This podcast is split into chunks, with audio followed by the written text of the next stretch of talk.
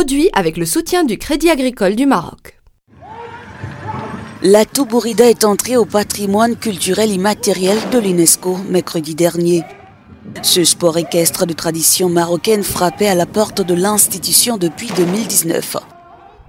Grupos de jinetes ataviados con ropajes tradicionales deben galopar y descargar sus armas al unísono. En eso consiste la llamada taburida o fantasía ecuestre, una de las manifestaciones no religiosas de la cultura popular marroquí con más arraigo.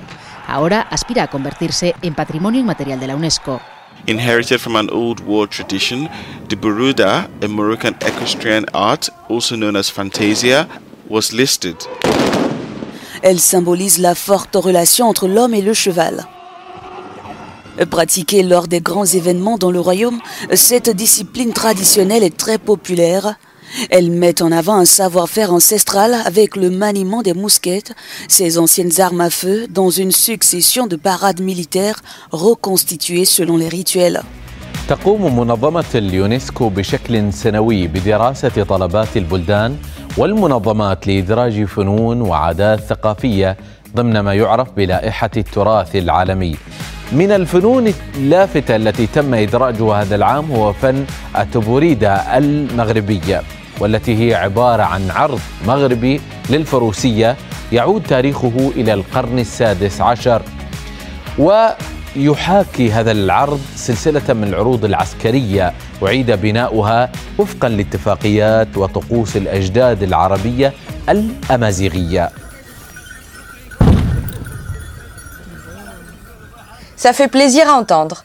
Il faut savoir qu'il y a au total 530 éléments inscrits dans la liste de l'UNESCO.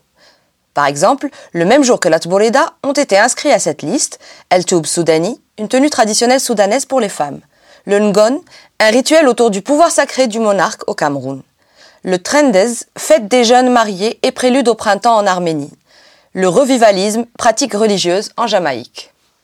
Mes excuses pour avoir massacré tous ces noms, je ne sais pas comment les prononcer. Mais au juste, c'est quoi le patrimoine culturel immatériel? On entend par patrimoine culturel immatériel les pratiques, représentations, expressions, connaissances et savoir-faire, ainsi que les instruments, objets, artefacts et espaces culturels qui leur sont associés. Ahmed Skounti, ethnologue.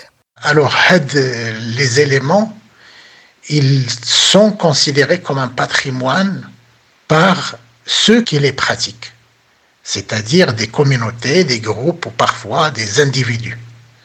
Ils reconnaissent ces pratiques comme faisant partie de leur patrimoine qu'ils ont hérité de génération en génération, qui leur a été transmis.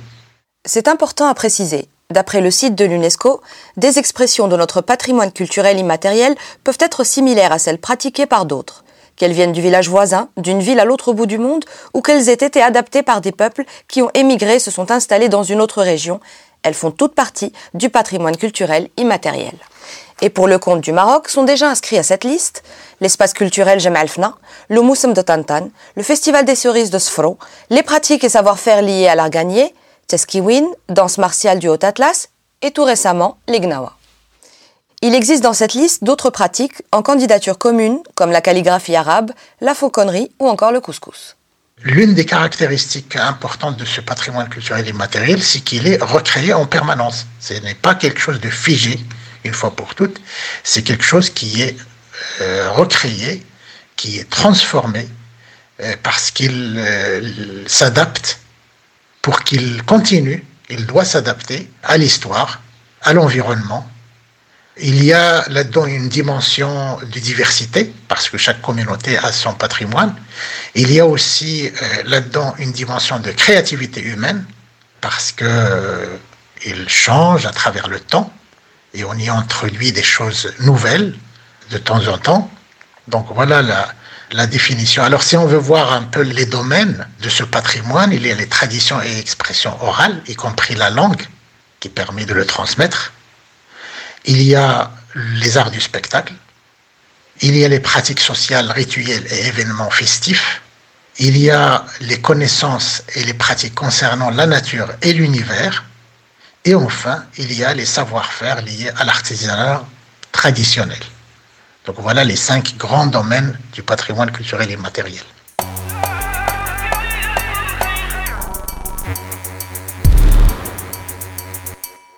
Ce qui fait qu'un élément ou une pratique culturelle est inscrite sur une liste du patrimoine culturel immatériel, c'est d'abord qu'elle fasse l'objet d'une euh, préparation, qu'elle fasse l'objet d'une candidature. Et ça, c'est un processus qui se déroule dans le pays. Il n'y a pas de règles particulières. Chacun peut prendre une initiative. Cela peut venir de l'État, d'une association, d'une institution les situations sont assez diverses et en fait l'initiative reste ouverte, l'initiative première reste ouverte. La seule condition, c'est d'associer, d'impliquer, d'assurer la plus large participation des gens qui sont directement concernés par la pratique. آه الحسين كرم. حاج حسين كرم من مدينة اليوسفية. وجينا هاد هاد التبوردة كتدور لنا في الدم. يعني التبوردة عندنا واحد موروث ثقافي ورثناه عن الآباء ديالنا وعن الأجداد ديالنا والآن هو هو اللي هو موروث وطني ثقافي وطني. بغينا إن شاء الله باش يكون موروث ثقافي عالمي. الشيكي العربي مقدم ديال السربة وحنا هاد الخير حنا مربيين معاهم. التاريخ ديالنا راه عندنا 65 عام فيهم وهذا التاريخ بغينا ما يتحيدش غادي يكون مزيان راه ورثناه من عند جدودنا وبغيناها تبقى تبقى تراث عاليه عالميه Ce que vous venez d'écouter, c'est le consentement filmé des communautés et il est disponible sur le site de l'UNESCO. Il y a aussi des dizaines de signatures de cavaliers, mqaddemin, cheikhs et autres acteurs du secteur. Ensuite, lorsqu'elle a fait l'objet d'une candidature et qu'elle arrive à l'UNESCO, après sa soumission par l'État, parce que c'est l'État qui signe le dossier de candidature lorsqu'il a été préparé à, l'issue de ce processus qui doit normalement être participatif, lorsqu'elle arrive à l'UNESCO, elle est d'abord examinée par le secrétariat pour savoir si tous les éléments du dossier ont été envoyés Sinon, il va demander à l'État de compléter. Et lorsque le dossier est complet, il l'envoie, le secrétariat l'envoie à un organe qui s'appelle l'organe d'évaluation, qui va faire le travail technique. Il va voir si les critères s'appliquent. D'après le dossier, on dénombre plus d'un millier de troupes dans tout le Maroc et elles sont 330 à participer dans les championnats nationaux. Je vous lis un extrait. Souvent, avant d'entrer en scène et de chevaucher l'animal sacré, les cavaliers donnent à leurs prestations une portée spirituelle. Ils effectuent leurs ablutions, puis prient collectivement pour eux-mêmes et pour la communauté. Je vous en lis un deuxième. Dans le but de reconstituer fidèlement les us et coutumes d'antan de leur région et de simuler un départ collectif à la guerre pendant la représentation équestre, les hommes portent des costumes d'époque soignés, incluant notamment un turban, des vêtements drapés, des babouches, un petit livret de Coran et une ancienne épée arabe. Les chevaux, eux, sont harnachés avec du matériel cousu et décorés de manière traditionnelle.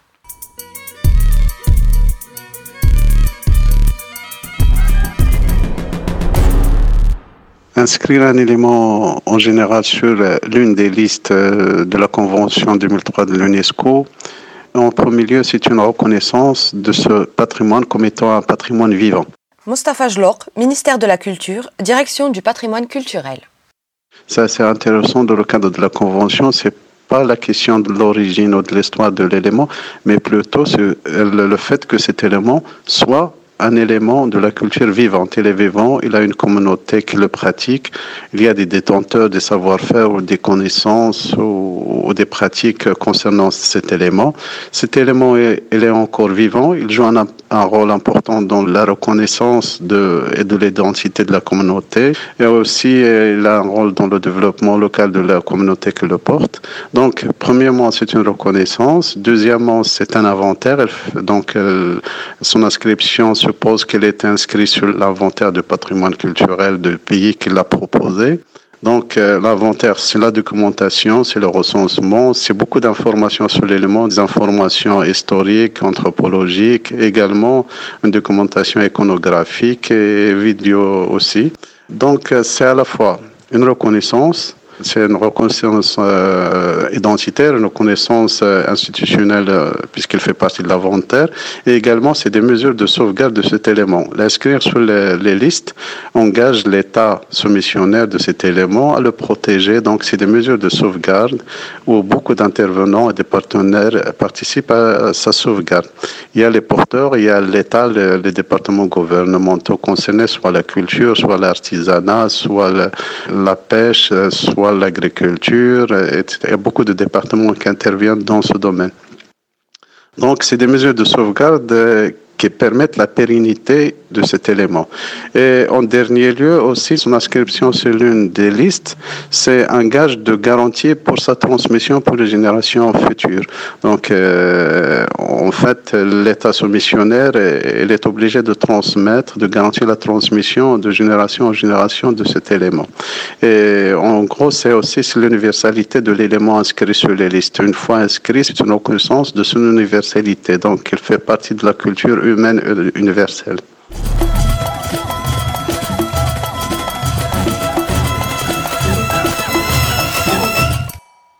Dans le PV de l'UNESCO, le point 4 invite l'État à s'assurer que les mesures de sauvegarde traitent correctement l'impact néfaste potentiel d'une commercialisation excessive de l'élément. Mais c'est quoi une commercialisation excessive de la pratique? Le problème, c'est que cette notion n'est définie nulle part.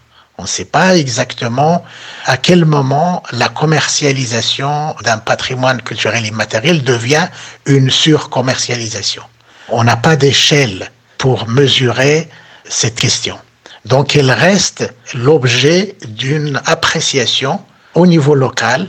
L'État doit travailler avec les communautés concernées, c'est-à-dire ici tout l'écosystème de la Tborida, pour faire en sorte que la pratique se fasse dans des conditions qui n'entraînent pas son exploitation à des fins commerciales ou, ou qu'on cherche à transformer la, pratique en une pratique commerciale pure, c'est-à-dire pour la recherche de profit, etc. Effectivement, actuellement, on assiste à un détournement de PCI, c'est-à-dire le patrimoine culturel matériel, à des fins qui ne sont pas les siennes au bénéfice euh, de quelques parties prenantes dans le système socio-économique en général. Prenons comme exemple Ergen, qui est un élément de notre PCI, de notre patrimoine naturel également. Comme vous savez, Ergen, euh, c'est pas uniquement le fruit, c'est pas uniquement euh, l'huile, c'est pas uniquement les produits cosmétiques.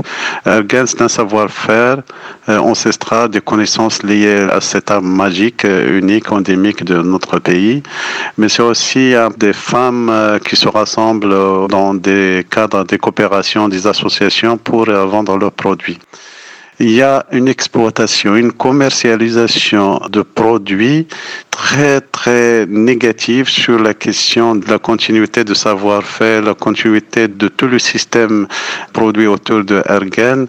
On cherche maintenant à s'accaparer le produit, le fruit euh, pour les produits cosmétiques. Le prix maintenant il a monté jusqu'à un prix euh, incroyable, 600 dirhams, 500 dirhams le litre. Est-ce que les femmes détentrices de savoir-faire et qui travaillent vraiment dans ce domaine profitent de cette augmentation. Non, c'est toujours les, les parties, d'autres parties qui n'ont rien à voir directement avec ni le, avec le produit, ni avec le fruit, ni avec le savoir-faire qui profitent de ce prix exorbitant. Donc c'est un cas de commercialisation outrancière d'un produit lié à un savoir-faire très ancestral. Euh, j'ai peur euh, également que pour des produits ou des éléments de PCI subissent le même sort. Euh, écoutez, maintenant, la Tborida, c'est un élément très apprécié partout. Donc, c'est bien qu'il y ait cet engouement pour la Tborida. Il y a des sorbas qui se forment. Il y a, des enfants qui s'intéressent à la sorba, qui commencent à apprendre et qui sont maintenant des parties prenantes de la Tborida, des sorbas, etc. mais je pense que les marches soient un peu euh, utilisées à des fins qui ne sont pas des fins de patrimoine, liées au patrimoine, euh, à la signification symbolique de la Tborida, etc. Il y a beaucoup d'éléments qui sont liés à la Tborida. C'est pas uniquement le spectacle, mais il y a aussi de l'artisanat lié à la Tborida, etc. Il y a beaucoup de différences entre les éléments de chaque région et on commence par exemple à généraliser des savoir-faire liés à l'artisanat de Tborida qui se généralisent au détriment d'autres spécificités d'autres régions. Donc euh, la commercialisation outrancière de PCI, c'est un grand problème, mais je pense que vu l'état actuel de la sensibilisation, on n'a pas encore atteint le degré de non-retour concernant la commercialisation euh, de PCI à des fins qui ne sont pas les siennes. Alors oui, l'inscription au patrimoine mondial est une fierté, mais aussi une responsabilité.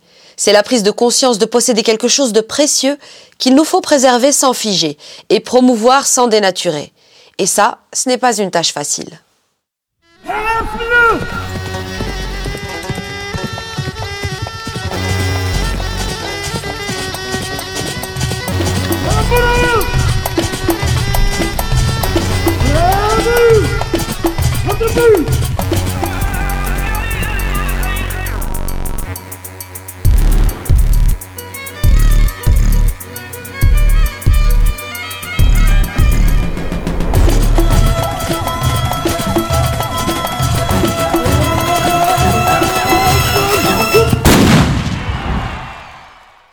Produit avec le soutien du Crédit agricole du Maroc.